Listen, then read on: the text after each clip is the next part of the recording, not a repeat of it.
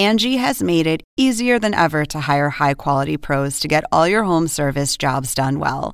Just bring them your project online or with the Angie app, answer a few questions, and Angie will connect you with local pros who match your specific needs. Or book a service instantly at an upfront price. So join the millions of homeowners who use Angie to care for their homes and get your next home service job done well. Download the free Angie mobile app today or visit Angie.com. That's A N G I.com. The longest field goal ever attempted is 76 yards. The longest field goal ever missed? Also 76 yards. Why bring this up? Because knowing your limits matters, both when you're kicking a field goal and when you gamble. Betting more than you're comfortable with is like trying a 70 yard field goal. It probably won't go well. So set a limit when you gamble and stick to it. Want more helpful tips like this? Go to keepitfunohio.com for games, quizzes, and lots of ways to keep your gambling from getting out of hand. Welcome to an HBO podcast from the HBO Late Night series, Real Time with Bill Maher.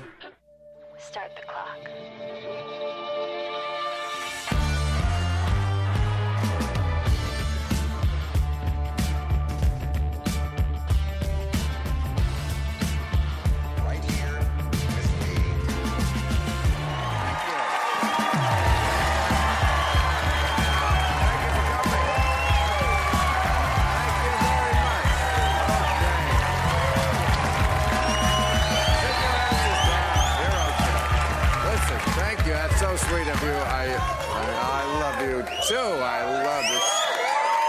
Oh, there's a lot of love in this room. A lot, a lot of love in this country. You- You've heard of a slow news week. This was a stupid news week. First of all, look, we feel bad for the people who got hit by the hurricane. Of course, we wish them the least pain possible. But anytime there's a hurricane, the news turns into a wet T-shirt contest. Every it's out there with a rain slicker. I don't know if I'm watching CNN or an ad for Gorton's fish sticks. And what What pisses me off is that what's souping up the hurricanes gets less coverage. Hey, media, link those two. As long as you're out there in the storm, link them. Yeah, I mean, a report from the UN about the UN climate policy. You see, this this week says this planet has like 20 good years left. They say it could become unlivable, and I don't mean Tarzana unlivable.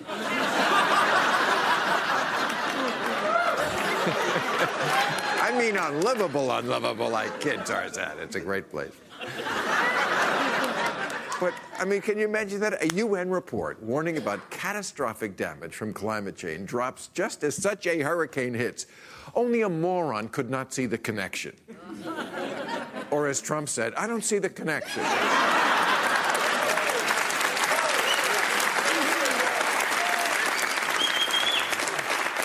No, the, the hurricane is very much on Trump's mind.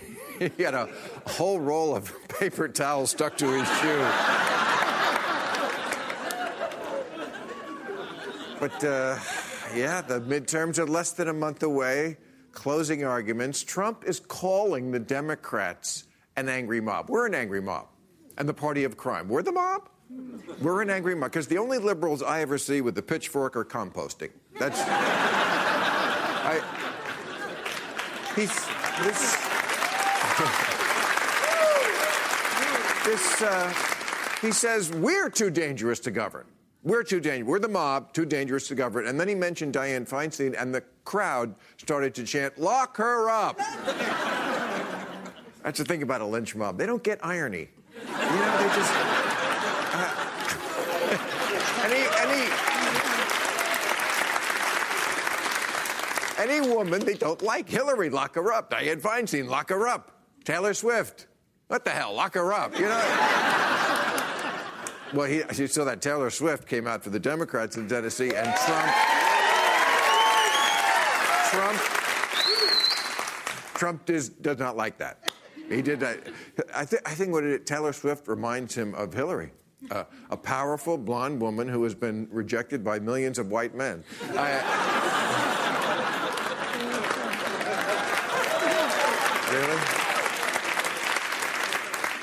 really? no. There are reports now that Trump has finally agreed to talk to Robert Mueller. Will not talk, but answer 15 questions uh, in writing. Uh, first questions why, why, did you let Kanye in the White House? Um,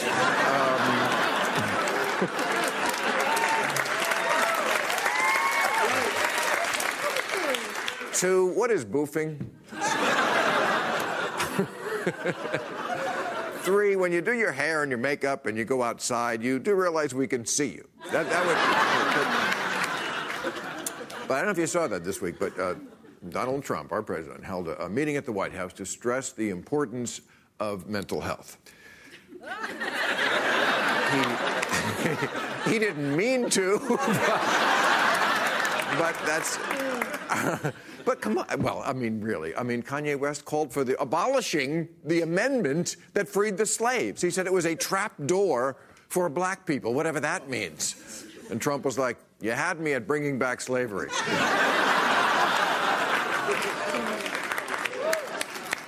but. Uh, Kanye, I mean, some of the quotes are pretty amazing. He said, uh, This is our president. He has to be the freshest, the flyest, the flyest planes, the best factories, and we have to make our core be empowered. And Trump said, I have no idea what you're saying.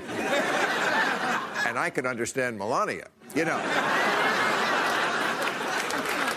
I mean,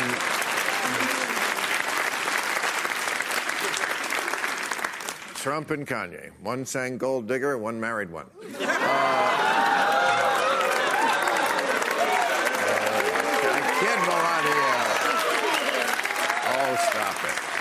No, she's uh, just back from Africa. She said she's very happy to be home. She said, There's no shithole like home.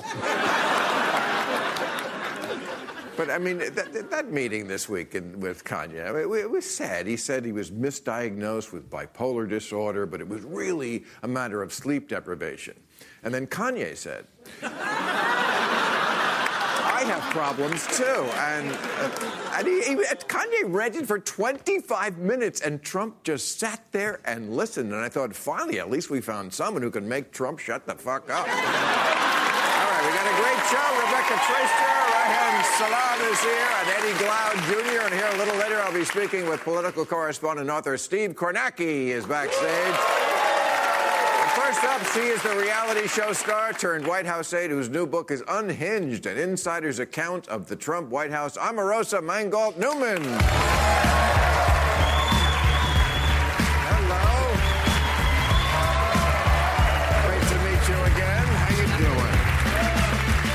Good to see you. How are you? Here. I'm thankful you're here because I, I, don't know whether you're a liberal or conservative. I mean, you've worked. a lot of people don't know this. Before, though, that is not the first White House you worked in, right? You worked uh, under Al Gore in the Clinton administration. So yeah. this is not new to you, right? No, I've been in politics uh, for 20 years this year. I went into the Clinton administration in 1998. How would you compare the two? Similar?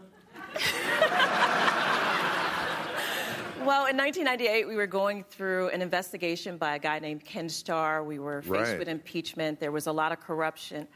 Uh, yeah, but it wasn't the same of, kind of corruption. I don't think Clinton was, was colluding with Russia. No. People were sleeping in the Lincoln bedroom right. and they freaked out. No, but you know, as a, as a young political, it was very interesting to watch sure. how the investigation took a turn because it started out investigating one area, ended up another. So it was very different, but also Washington doesn't change very much. The president changes, but the swamp doesn't change very much. But, well, I don't know about that either. I feel like the swamp has moved into the White House. I mean, they couldn't get any swampier. Come on, you know that.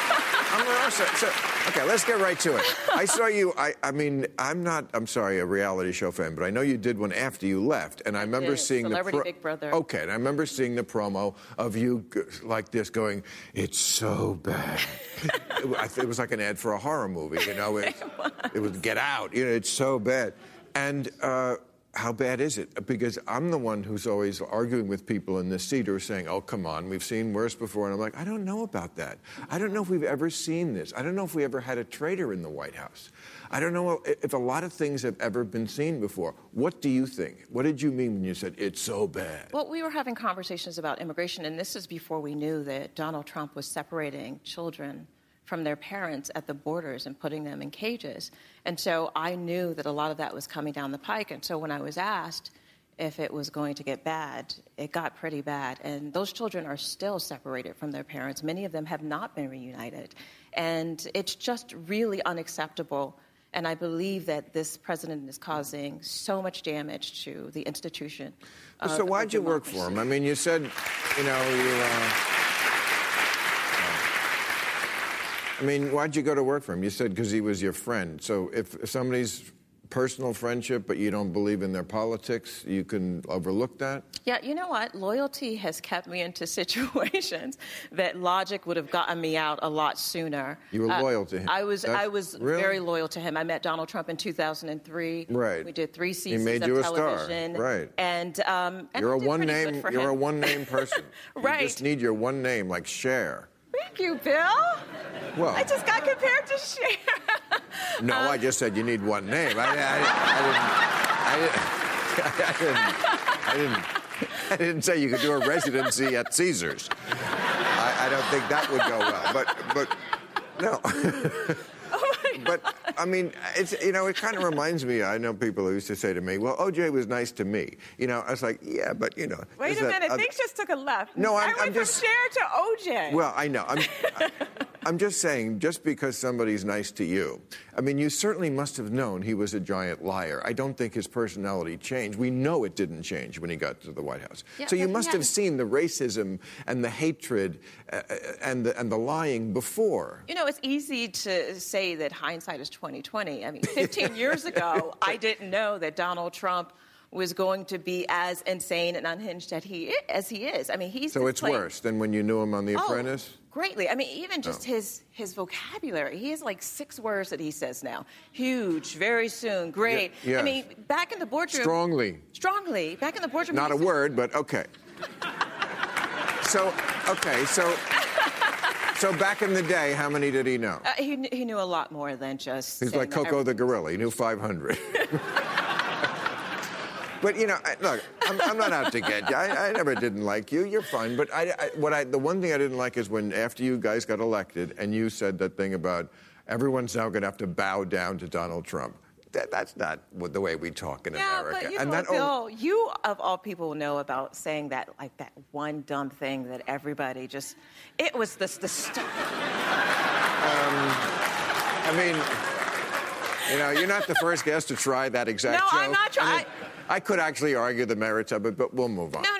But I, it was stupid. It was dumb, and it was it was oh, something good. that I said in the height of uh, campaign hyperbole. You know, certainly I don't believe that everybody's going to bow down, but at the time, I had an audience of one. When you work for Trump, right, okay, you're not trying to entertain see, the audience. You're trying to entertain him. Okay, that's the honest answer. Yeah, the audience course. of one is, is what so much of this country is off track about. Yeah.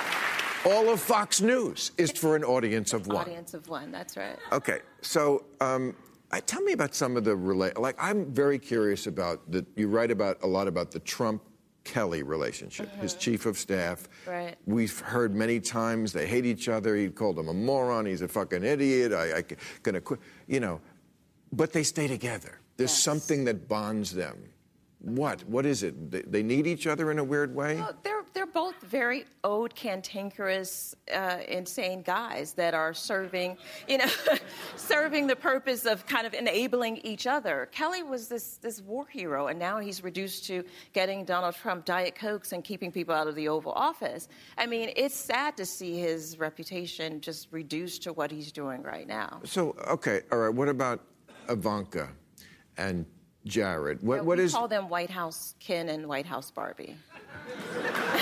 Everybody does it. Yeah, that's funny. White House Ken and Barbie. Um, are they smart?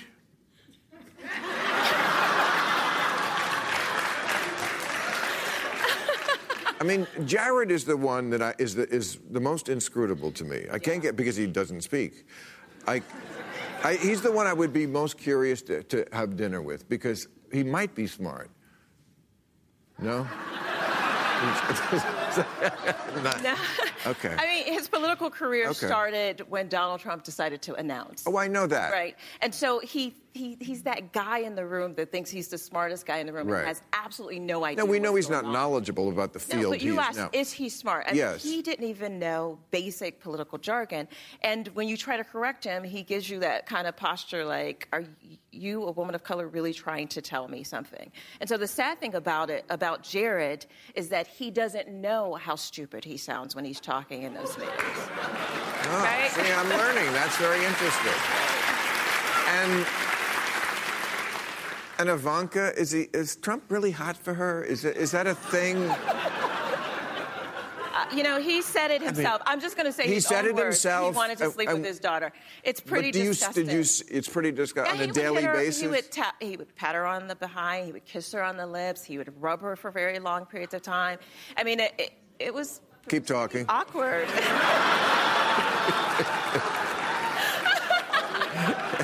It's like one of those old 976 numbers, right? uh, in front of people? yeah, absolutely. And what was what did she do? Excuse me, I need a little drink. what, what, what was her reaction to that? She she just loved it. She loved being daddy's loved little girl. I she see. loved being daddy's little girl. Wow. And she would always say, "My daddy," and then she would correct herself. My father thinks that, and I'm like, "Where'd this accent come? I come from? I met her when she, you know, 15 years ago. She wasn't talking that way. Uh, she had a, a very potty mouth. Maybe she cleaned it up for the for the White House, but Okay, well, I thank you for putting up with my questions. uh, are you ever going to do another reality show? I know that. I'm doing a reality show right now. this is Well, as yeah. real as it gets. Yeah, right, and live, yeah. But No, I have mean, a lot of projects going on. Oh, I'm you so do? excited. You know, of course, the book did well. Thank you all for supporting it, but it all fit. Thank you. Really, you all bought the book? That's so. It's, uh, No, but you know that story was just one chapter, and Okay. so I intend to tell the rest of the story. All right. In various formats. well, I'm glad you're on the scene, and Yes, thank you for coming by our show. Thank Thank you. you. Omarosa, ladies and gentlemen. Okay, let's meet our panel. Thank you. Okay. Okay, the National Review's executive editor and author of Melting Pot or Civil War. A son of immigrants makes the case against open borders. Reihan Salam is back with us. Hey, uh, how you doing? Good to see you again. He's a professor of religion and African American studies at Princeton University, whose latest book is Democracy in Black How Race Still Enslaves the American Soul. Eddie Glaude Jr., great to see you. You on TV, Eddie. It's about time you showed up here. She's a writer at large for New York Magazine and author of Good and Mad, The Revolutionary Power of Women's Anger, our returning champion, Rebecca Traister. Thank you for coming here. Don't forget to send us your questions for tonight's overtime. You can answer them after the show on YouTube. And also, for one more time, I'm going to mention next week in this time slot is our anniversary show.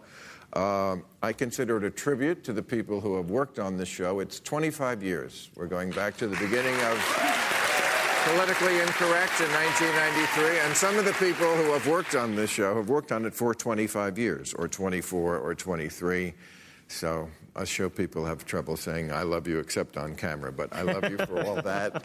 And uh, I want to start with political correctness because uh, a friend of mine recently said to me, Why are we losing? I guess we're not losing officially yet, but considering how awful Trump is and everything else, it seems like the Democrats should be doing better. And, you know, 25 years ago, politically incorrect, I said, like The Godfather, political correctness. I believed it would destroy us then, and I believe that now. And I think people vote not so much on policy anymore. I don't think they follow it closely. I think they vote on who's strong. They know Trump's an idiot, but he looks strong. And political correctness, weak. 80% in this new Atlantic story that published this poll, 80% of Americans see political correctness as a problem. And I think it's our problem. And I don't know why more mainstream liberals don't denounce the political correctness that they must know in private conversations is insane. And I'm going to give you some examples, but I'll ask you to jump in first. Well, you know, I don't. I, I, look, I think there is going to be a blue wave. I think the Kavanaugh bump uh, uh, has impacted the recent polls. Uh, we probably overstated the, the possibility of, of turning the Senate. And so. But then that's not really a wave. Oh, no, I think we're going, we're going to see a serious shift in the House, I think. I, I hope that we do, but I also want to go back to what you said about political correctness making the left look weak and that that's a bad thing. Yes. What have we been hearing from the right in its moment of a, a minority elected party in this country was just able to push through a Supreme Court nominee? They won. And what have they been clinging to? A narrative about how they were attacked. Poor Brett Kavanaugh's family. I feel so badly for what happened to him, says Donald Trump. The mob is coming for us. The angry mob is out there for us. We've been attacked. They're playing all those notes that you hear as weak when they come from the left. The right is trying That's- to get that's in not on what- that. But that's not what I'm talking about. I'm talking about. I'm sorry. Go ahead. But Bill, I, I actually think Rebecca has a really good point. Uh, everyone in America feels like they're losing right now. Democrats feel like they're losing. Republicans feel like they're losing. Democrats feel like they're locked out of power. Republicans feel like they've lost the culture. And it really is true. Maybe you know you don't agree with that perception, but there are people who really feel as though their values are being effaced. They feel like a hounded minority. And as crazy as that might sound to people who disagree They're- with them, I think that feeling is real. I think they're performing loss in a moment of victory. I think it's deeply genuine. I think that people really do feel a genuine sense of loss and a loss of cultural power. And you're right to suggest that people think that political power and the exercise of political power is one way to push back against a culture that really does feel But lost. what the hell do we mean when we use the phrase political correctness? I'll, Is it I'll- just- I'll give you an what the example. hell do we this- mean by that? There's like 10 stories a week. Let me just give Okay. you. Uh, Scott Kelly, you're familiar, the astronaut? Mm-hmm. Okay. He tweeted One of the greatest leaders of modern time, Sir Winston Churchill, said, In victory, magnanimity, I guess those days are over, had to issue an apology for that, for quoting Churchill, because Churchill, I guess, well, I- lived by the standards of the 19th But century. what happened- okay, let's- Wait, wait, let's- wait, let me just Okay, sure. finish, because uh, he said, I did not mean to offend by quoting Churchill. My apologies. I will go and educate myself further on his atrocities. This is the guy who saved us from the Nazis. And, and you know, he's a, he was a fighter pilot, married to Gabby Gifford, who was shot and bravely continues on. And somebody, and people on Twitter, and no one denounces this. And he, he has to make an apology. hold up. This Now, is when the, the Trump people go, yes, you people are too fragile No, to be no, in control no, of the no, government. No, no, no. What, what, what, if, No? what was the case? What if it was the case that that uh, that he realized that the invocation of Winston Churchill wasn't consistent with what he values? That he didn't know everything about Churchill, and then he realized that Churchill in 1943 sanctioned right the starving of Indians in, in Bengal. He realized, in fact, that Churchill was, in fact, uh, a vehemently uh, committed racist to the imperial project. He realized that Churchill did not represent his. So, what I mean by this, I want to say this really quickly. For those who have been caught under the foot of history, you just can't simply invoke the mandate of history as a reason to accept certain figures. Oh, hold up, hold up. Of course. You can't just simply mandate. So if so Lincoln comes to me, I can I can embrace Abraham Lincoln. Right? I can embrace his view of democracy. But then I realized that Lincoln held a view that white people mattered more than black people. Yes. Now, once I understand Lincoln fully, I can then embrace him on my own terms. But I cannot accept Lincoln just because the West declares him as great. I have to accept him like I'm. But every time I bring up Lincoln, do I have to apologize no, first? No, that's for- not what he's saying in that moment. Well, I think, yeah, and in think part, what we write off as politically political correctness is correcting a record that has been too simple, that we haven't been taught the complexities, that the power that we so often are taught to celebrate or admire purely is built on inequity and bias that is not often revealed to us. And it's a matter of correction. And the other problem is that when we focus on these things, like the Twitter controversy around hailing uh, hailing Winston Churchill, we're we are taking part in representing this as left activism. That this is the left wing, when in fact there are strikes going on. There are strikes for higher wages, strikes against sexual both harassment by true. McDonald's. But we, but when we focus on the flare-ups on Twitter and not on the record numbers of women and people of color running for office in the first for the first time Well, as we- a Democratic we can do Party, both. we miss We- we can do both. miss what liberalism is doing, what the left is doing right now. Okay, I was, I was asking the question. I was asking the question, why do we lose? Well, just, and no one's answering just that. Respectfully, I mean, I, I, guess my thinking is that I think that both Rebecca and Eddie bring up really important points. We are in a moment of incredible cultural flux. Yeah. And in a moment of cultural flux, people feel really insecure. My own feeling is that that gentleman should have stuck to his guns. But the thing is that he believes he does not know where things are going to go. Three months from now, six months from now, he does not know if he's going to be anathematized for this. It induces this huge sense of panic. And I do believe that, you know, when you're in this kind of moment of flux, people are trying to figure out how to position themselves. What is the high status thing to do? And that's why I think that just everyone feels afraid in this kind of a moment. Okay, but if you don't think these purists are doing us harm, I, I think you're missing a big point. I think they wake up and say, how can we make our club smaller? And then they ask I think the purists lose. are doing folks on the right and the left harm. There's conservative political correctness too, right? Yes, there the sure idea is. that you can't actually make a mistake, the idea that you can't revise your view over time, this kind of politics of negation is so incredibly extreme, and I think that everyone feels hounded and wounded by it. Not everyone, excuse me, uh, not necessarily everyone on the panel right now, but I do think there are a lot of people who feel very tentative and insecure.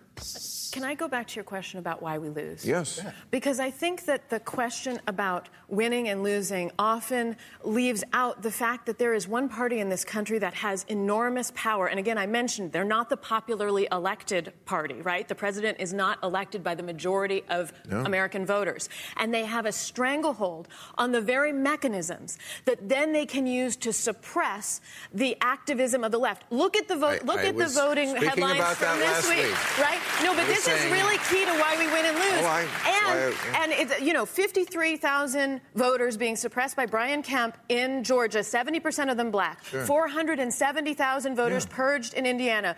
The Supreme Court this week, with its new member Brett Kavanaugh, upheld a, a decision that means that, that effectively disenfranchises Native Americans. Right? These are mechanisms that they can use to make sure they win. The Koch brothers' money pouring in as of October 1st, and part of their other mechanism is to cast their opposition as whiny snowflake purists. And so they, they Which encourage they this are. frame. And, we and, support the powerful's frame of dissent when we focus on that. But, but groups have to. Groups are only successful when they call out their crazies. The Republican Party doesn't. Um, you could say that radical Islam has that problem, people calling out the crazies, and I think we have that problem too. I mean, NPR will not use the term homeless, people affected by homelessness. I'm just saying, Trump people, independent people, just normal people, not here on the coasts, hear stuff like that and they go, you know what? I don't know that much about policy, but, you know, this is just too fragile. I can't let these people in the Oval Office because they're just too weak. I think that there are, uh, forgive me, Eddie, I think there are a lot of liberals who feel exactly this way. And I think that when we're looking at the, the voices that are most amplified in our politics, it's, uh, these are voices that find themselves in echo chambers. And these are the places where you look for status and prestige. And you see this on the right as well as the left. But I think that the left, given its outsized cultural voice in our politics, you see a lot of this. Yes. And I think that it really is alienating from right. a lot I, I don't of think it's most liberals folks who would otherwise vote for I Democrats. think I think just the way Trump is a bull bully, the PC police are bullies. And, and being it's a bully a ver- is empowering. It's exciting. People right. like it. It's very fun in a way, and that's why we see more of it. Okay. Go ahead. Yeah, I no, just, no. I just, I just find right. this really odd. And I find it odd for a couple of reasons. One, I think uh, we take the exaggerated example uh, to dismiss the principle. So, at the heart of political correctness is this reality that this country is no longer a white nation in the vein of old Europe. Yes. And so that means white men, white straight men, can't walk around saying whatever the hell is on their minds. That's right. That's right. Period. You know, really? So, uh, so, and I'm not trying to make this. I'm not trying. So, you mean so about the, Scott Kelly can't say? No, no. Part of what part Churchill of what Scott, without I, apology. I take, no, I take Scott Kelly. I take him to say that I don't. I didn't know everything about Winston Yeah. Churchill, and Winston Churchill probably doesn't represent what I value. Okay. So part of what I'm trying to get at is this, right? The country is changing. Dramatic demographic shifts are happening. The People are insecure because the, the, the, culture is shifting. And one of the things that's shifting is that certain folk can't go around saying but no one's what argu- they think they can no say arguing without with being held to account. Just, just one thing I think is really important to emphasize, the people who are most vulnerable to this are people of color who hold dissenting opinions in their communities. These are people who really feel silenced. and these inversion. are people who do not look. That's an interesting move. It's look, it's actually also deeply true. There are lots of folks who feel totally invisible because the college educated, upper middle income people who serve as stand ins for people who belong to category X, Y, or Z are not necessarily representative of 100% of the people who belong to these various categories. When you look at liberal Muslims, for example, when you look at Muslims who are looking at talking about let's have more freedom, let's have more secularism, these are folks who oftentimes feel silenced and afraid. You Correct. see this in many other groups too. I'm not saying that the people who have these dissenting opinions are right. Many times they might be totally wrong. What I'm saying is that they exist and they are invisible in these spaces. And this drive for right. status and prestige, I keep saying that, because if you, but that drive silences a lot one, of folks pursuant to this conversation because if you criticize Islam at all, the, the politically correct police will say you're a bigot. Including if you're is, a Muslim in good It all standing. depends on how you criticize Islam. Well, of course. But, but that's what I mean to say. You just, so part of what I'm trying to, we have the, the nuance. It all depends on how right. you render your oh, critique. Great. That was, a, that was a nice move in the sense that part of what happens in this context. It was pretty is, sincere, Eddie. I know, I've just got to say. I know it was sincere. Okay. But part of what happens is the way in which a certain kind of victim discourse can then be appropriated so that you could play. Because I think Republicans have mastered this pincer move. On the one hand, they revel in the spoils of victory exercising Machiavellian power. And then when they get called out for doing what they do, they clutch their pearls which, and then claim is, to be victims. Which is what's happening around Kavanaugh. That is exactly the dynamic. That, that, that is that is exactly the dynamic that I described around Kavanaugh. This is we have been attacked, and they're using it as leverage to suggest that they are the victimized. Okay, Bill, I just want to say there are two kinds of spirals we have right now. Okay. You have rage spirals and you have self satisfaction spirals. And the self satisfaction spirals are really powerful and addictive. You are in a space where you're affirmed, people cheer for you when you say certain things, and it's amazing and it's addictive. And it's why Republicans and Democrats both lose. Because you have Republicans who find themselves solely in their affirming space, and you have lots of liberals who are in the exact same space. That's what I think of as political correctness whether of the right or the left. It's a self satisfaction spiral. Okay. Let's bring out Steve Kornacki to uh, as a palate cleanser. Steve, he runs the big board as national political correspondent for NBC News and MSNBC. His book is The Red and the Blue: The 1990s and the Birth of Political Tribalism. Steve Kornacki is over here.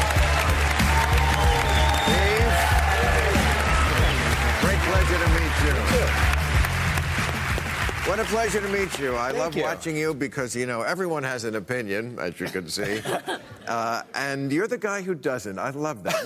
You're, you're, Joe Friday, just the facts, ma'am. Well, thank you. And I really appreciate that. And, and also your enthusiasm for the subject of politics is so infectious and so real. And I'm wondering, where do you get that? My father was a, a news guy in radio. Yeah. That's where I got it. Where did you get it? You know, I, I, I uh, election nights, there's always something at a young age. I kind of, I followed a governor's race when I was a kid in Massachusetts, and the campaign was fascinating, but the election night, just watching, it was the map of Massachusetts. It was 1990. It was a very close race. And watching the political character of each town and city get revealed, almost like pieces in a puzzle. And at the end of it, I felt like I was in sixth grade, but I felt like I understood a little bit about the state I lived in, mm. and I try to take that to every election I cover. Wow. So, um, oh. so this one. Uh, the cycles change so quickly that you know between the time the show started and now maybe you have a whole bunch of different information right. but like i was feeling pretty good about the senate only like a week ago yeah. and now i feel like I, uh, it was a waste of money wasn't it I mean, yeah. Look, if the if the election were held tomorrow, everybody went out and voted tomorrow. I don't think there's a scenario where the Democrats get the Senate. That's so um, disappointing. And, and so important, the Senate. It's. Um, yeah. I mean, now this, now this is the thing, though. I think there could be two tracks that are developing here. Because think about it this way there are three races. The Democrats have to win one of them to get a shot at the Senate. And those three races would be North Dakota, yeah. Tennessee, or Texas. must win one if you're a Democrat to be in the game. If you get shot out of all three, you're out. Now, the reason the Senate seems to be fading from the picture for Democrats is they've gotten bad to devastating news in all of those states this week. But think about those, those states and the political character of them. North Dakota, Trump won it by 36 points. Tennessee by 26. Texas by 9 control of the Senate is being decided in Trump country, in deep red, right. pro Trump states. Now flip it over to the House. Democrats need a net gain of 23 seats to pick up the House. How many districts are there in the House that are Republican held, but that voted for Hillary Clinton in 2016? The answer is 25. So the math gets different in the House. When you start talking right. about where we've seen the Democratic yeah. energy, it could work in the House and be useless in the Senate. Useless in the Senate. That's my takeaway there. Was, Maybe yeah. not. We still have time. No, we, and, and, and, it could be anything. I mean, we really don't know. And also, it's so, I mean, this is a lot about what your book is about, where the tribalism right. started. I feel like it's so tribal now that in years past, you could go against someone in your own party if they did something outrageous. And now everything is just my party, my color. It's almost like the Crips and the Bloods. Same colors. Well, it, listen, he, there was a poll taken in 2016. There was a poll taken in 2016 that essentially asked people, you know, would you be upset if your son or daughter married somebody from the other political party? Right. And for Democrats and Republicans, both, answer, both answered yes over 60 percent. I mean, those are numbers you used to get for interracial marriage. Right. And that is how personal the definition of parties become for people. This idea of red and blue, we think red and blue have been with us forever, or at least all of modern political history. They really originated on election night 2000. It was the first time we looked at an election map in a generation and saw a close race. And we didn't just see a close race, we saw deep divisions that were regional, cultural, demographic, and they've been with us since. You blame Newt Gingrich for a lot of this and that made me happy. I don't. um, but and that was right after Clarence, the Clarence Thomas. I, I, always thought it was the Clarence Thomas that really kicked Bork and then into Clarence that really kicked off this new era where the other party, the other people are the other. Hmm. To where we get to this point now where it's very, very frightening. I, I'm frightened because Trump talks every day about us in some way. The, the enemy of the people is the press um, talks about that we're an angry mob. I mean, when you talk about angry mob, that sounds like he's setting up at some point, you know, we're going to need martial law until we find out what the hell is going on.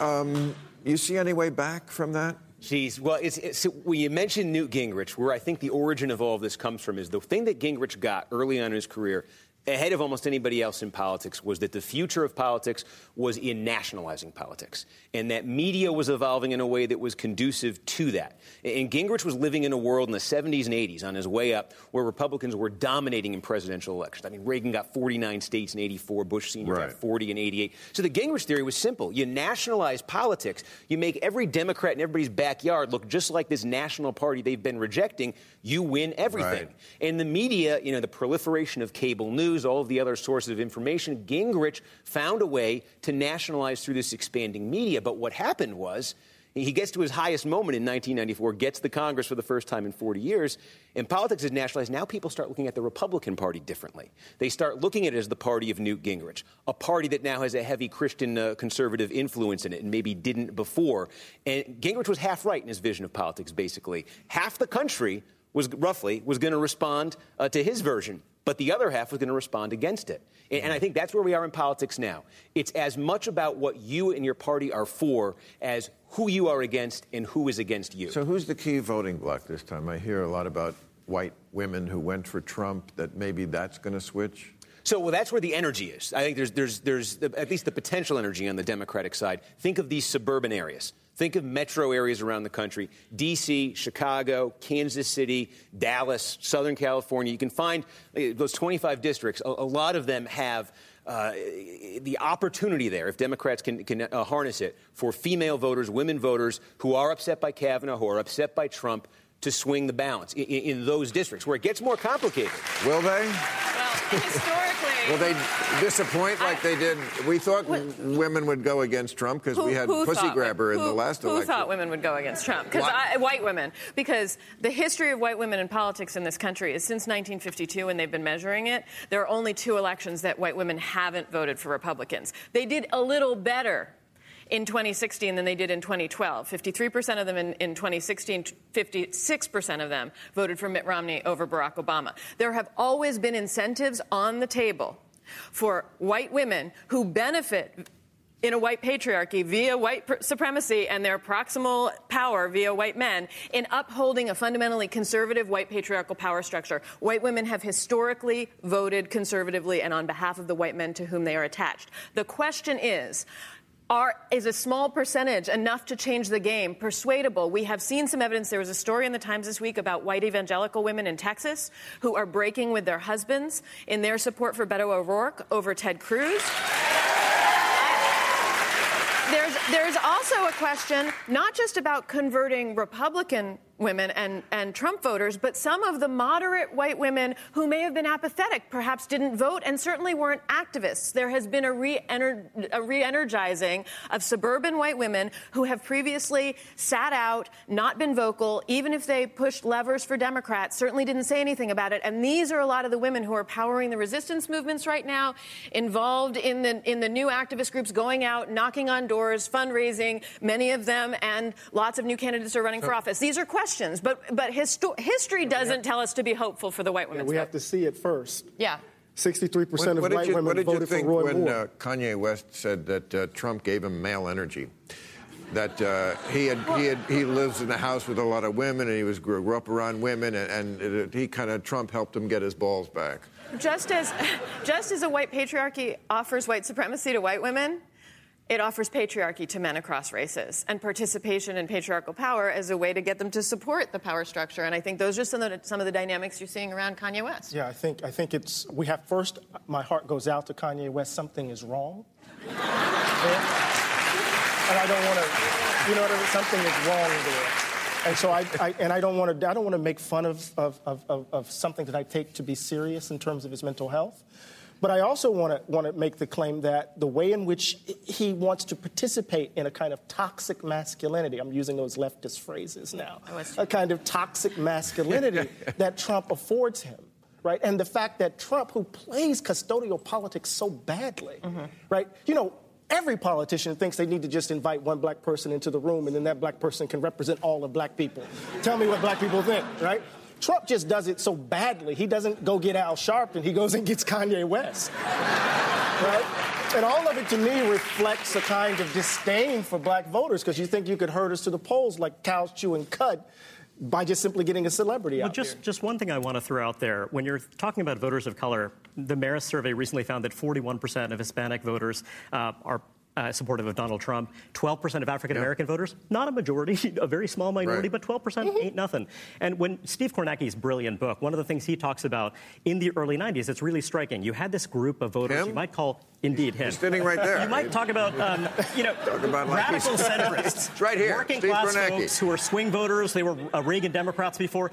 They've never really cemented to the Republican Party. Some of them did vote for Donald Trump. This has been a big conversation about those uh, Hillary Clinton voting Republicans, mm. but there are also those uh, folks who voted for Obama and then voted for Donald Trump, and they're sort of ambivalent right now.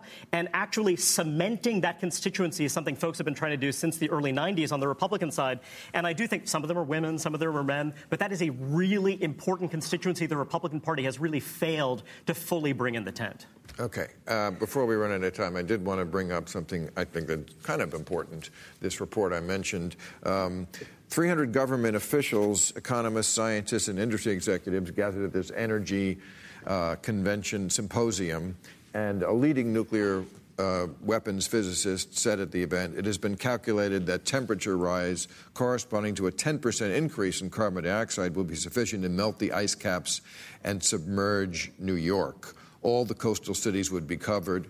And since a considerable percentage of the human race lives in coastal regions, I think that this chemical contamination is more serious than most people tend to believe. That was Edward Teller in 1959. Rock ribbed conservative, by the way. He was a, yeah, I mean, it's just fascinating that, honestly, it's just a sign of how much the politics of these issues has See, changed. Everybody's got to apologize for something before you go on with it. Um, but the UN climate report that came out this week uh, says basically 2040 we could see a world that we just can't recognize. And I don't know what um, people have to what fire has to be lit under them because we see it happening right now. And I guess the problem is we walk outside here in Los Angeles and it was a beautiful day. And when Kanye said, uh, I thought the funniest thing he said was, uh, We can't think about tomorrow. Hmm. Yeah, but maybe we should think about tomorrow. I, I seem to remember somebody actually running on the slogan, Don't stop thinking about tomorrow. No comments on well, that? No, okay. All right. Let's, and I have one more. Look at the areas where you actually are seeing some progress. There are things that are actually not terribly well known. So, for example, carbon capture and storage. The tax credit for that has drastically increased. That's legislation Donald Trump signed. He signed legislation that's designed to boost advanced nuclear. He is someone who has said a lot of random things about climate change, but there are things happening behind the scenes in which Democrats and Republicans are working together. And the problem is that there's so much. Really? That must be very, very, very very far behind the scenes. Yeah, it is. But that's, I, I, but that's I, kind of the point, Bill. There's so much partisan enmity right now, exactly what Steve was talking about, that actually it's only in those spaces wow. where you haven't politicized something yet. It, when it hasn't become a partisan issue, oh. that's when you actually it's are making not progress. a partisan issue. It shouldn't be. But, I agree with you. But you combine you combine what you just said with the fact that he's rolling back uh, admission, oh. emissions for uh, cars it's, and light trucks. That he's uh, he's methane, trying to and failing. In, uh, trying to roll back Obama era regulations on methane gas, uh, coal power plants. It says radiation regu- is good for you. Yeah, deregulation, the policy of deregulation, and what it means for the what it means for our environment. Right? Cut. I mean, almost negates Absolutely everything trying and said. failing. He is trying and failing because, frankly, he's doing it in such slapdash fashion that these things aren't making it through the courts. Last, it's you know, I mean, this is just a reality. Last question, Jamal Khashoggi. If you don't know who he is, he is uh, a Saudi national. Has been living in this country. Washington Post reporter. He went into the Turkish, uh, the uh, Saudi Sultan uh, consulate at, in Turkey. Uh, October 1st, I think, has not come out since. They believe a hit squad from Saudi Arabia killed him. I feel like any other president would have protested. Um, but I guess that's my question. Would, would it have happened anyway, or is it tied to a president who calls the press the enemy of the people? Sorry, just to weigh in here. I, I definitely yes, want that's to hear why from you're my here. panelists. Uh, just, I think that a lot of the information we have on this is coming from Turkey. And Turkey is a country that arrests and imprisons journalists left and right.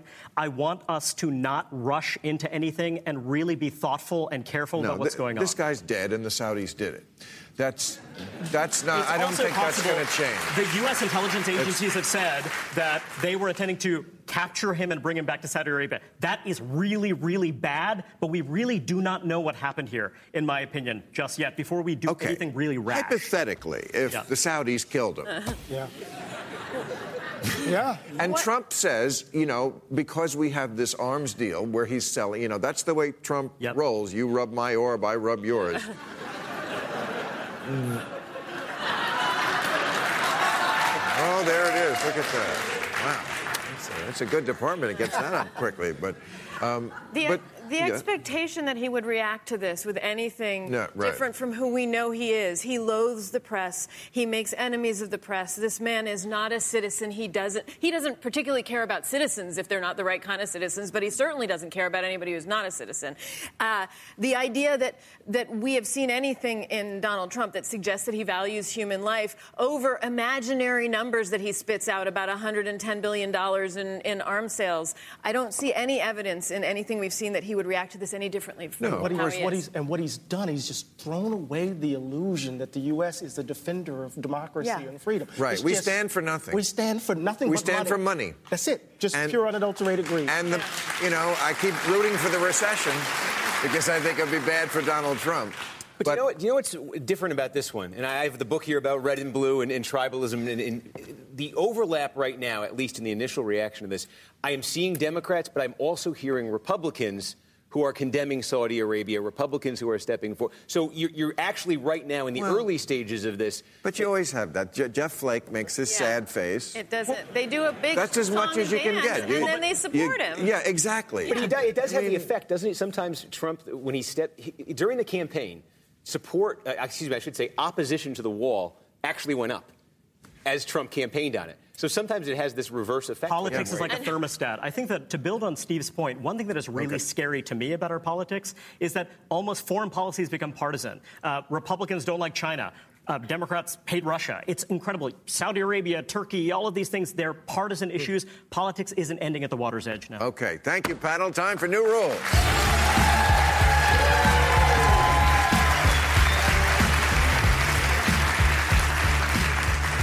Gravity Industries, the company that makes this flying jet suit, has to lend me a bunch of them so I can convince Pat Robertson the rapture's here and he's being left behind.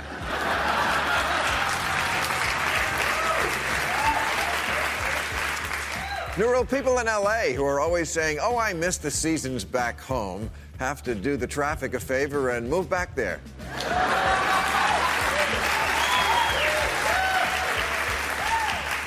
Really? No one in Los Angeles is holding you prisoner. I mean, unless you're in Scientology.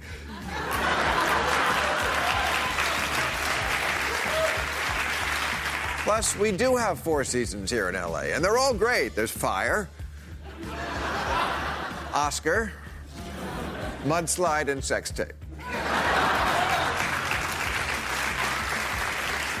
New rule as a compromise, men who lost their careers to debatable Me Too allegations can make a comeback, but they have to wear a dog cone for a while.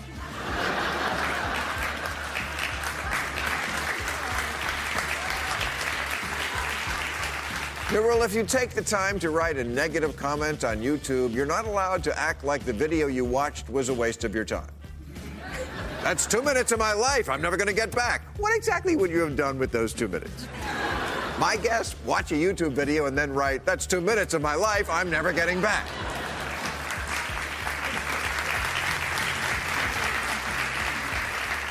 New rule rap mogul Suge Knight has to explain how someone can already be in prison and still keep getting sent to prison.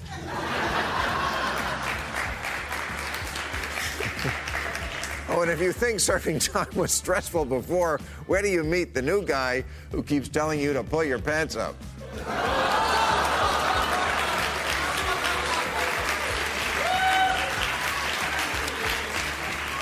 And finally, new rule let's hit pause on this growing consensus among Democrats that we can only beat Trump in 2020 by running a celebrity of our own. How did we go in two years from, wow, it could be a celebrity, to it can only be a celebrity? When I ask my Democratic friends about the plan for 2020, they say two things. What's a plan?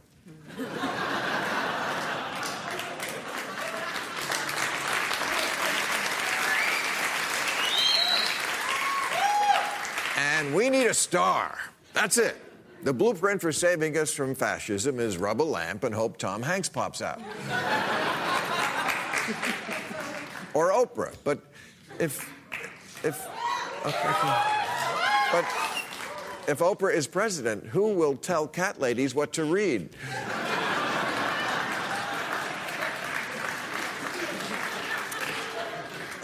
the Rock says he hasn't ruled out running in 2020, but if The Rock is president, who's going to star in every movie ever made? Especially movies with the premise that movie, except with The Rock like Towering Inferno with The Rock, King Kong with The Rock, Jumanji with The Rock, Baywatch with The Rock, Walking Tall with The Rock, Earthquake with. How about The Rock? If he did run, his hat would say, Remake America Great Again.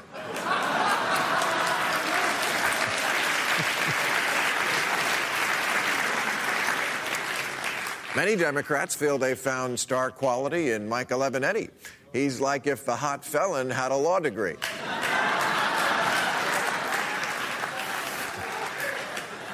and it's great the way he makes Trump so mad he can't pronounce his name right. Another woman just reported by a sleazebag lawyer named Aviante.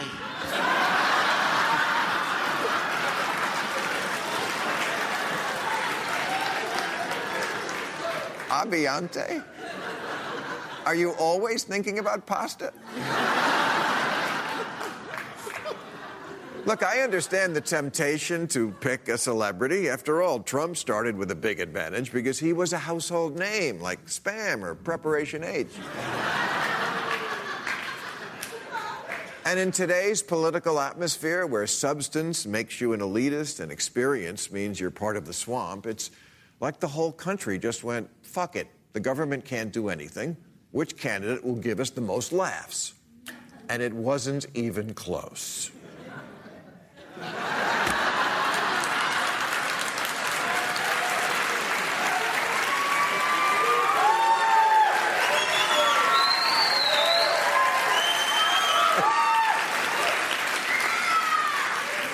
Donald Trump has no friends. No one will tell him when he has fucking toilet paper on his shoe.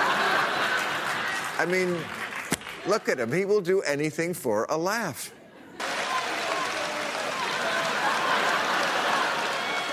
I'm very presidential.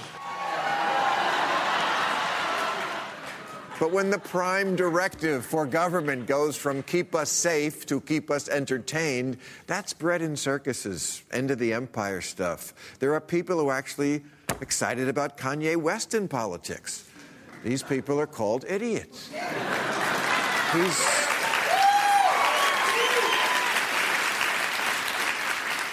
He's eccentric, they say. No, he's standing in the punch bowl fucking the ice sculpture.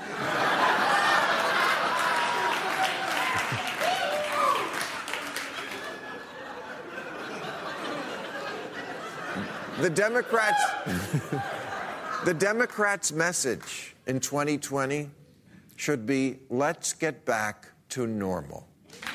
And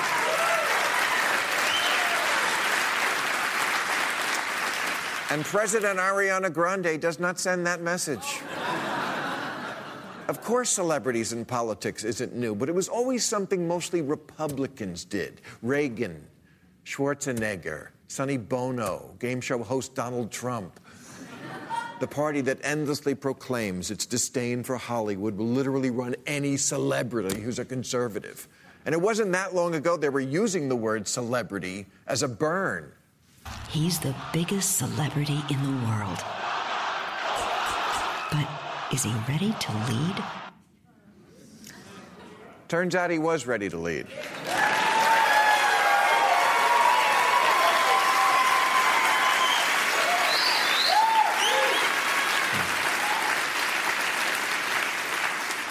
Because he wasn't black Paris Hilton. He was a politician. Government was his skill, his life, his calling. Like the Kennedys before him and FDR, he was a star, but a star because of what he accomplished in office. Yes, Obama enjoyed his TV time, but he did it to sell policy, not to do robot voice. Trump doesn't need to do Fallon because he is Fallon. Republicans elect a celebrity who becomes a politician. Democrats, at their best, elect a politician who's so good at public service, they become a celebrity. Okay, that's our show. Next week, right at this time slot, is our anniversary show. We'll be back on October 26th. I'll be at the Mirage in Vegas. October 26th and 27th. I want to thank Reihan Salam, Eddie Glaude Jr., Rebecca Traister, Steve Kornacki, Omarosa Manigault Newman. Stay tuned for the premiere of Pod Save America right after this. And join us now for Overtime on, Overtime on YouTube. Thank you, folks. Catch all new episodes of Real Time with Bill Maher every Friday night at 10, or watch him anytime on HBO On Demand. For more information, log on to HBO.com.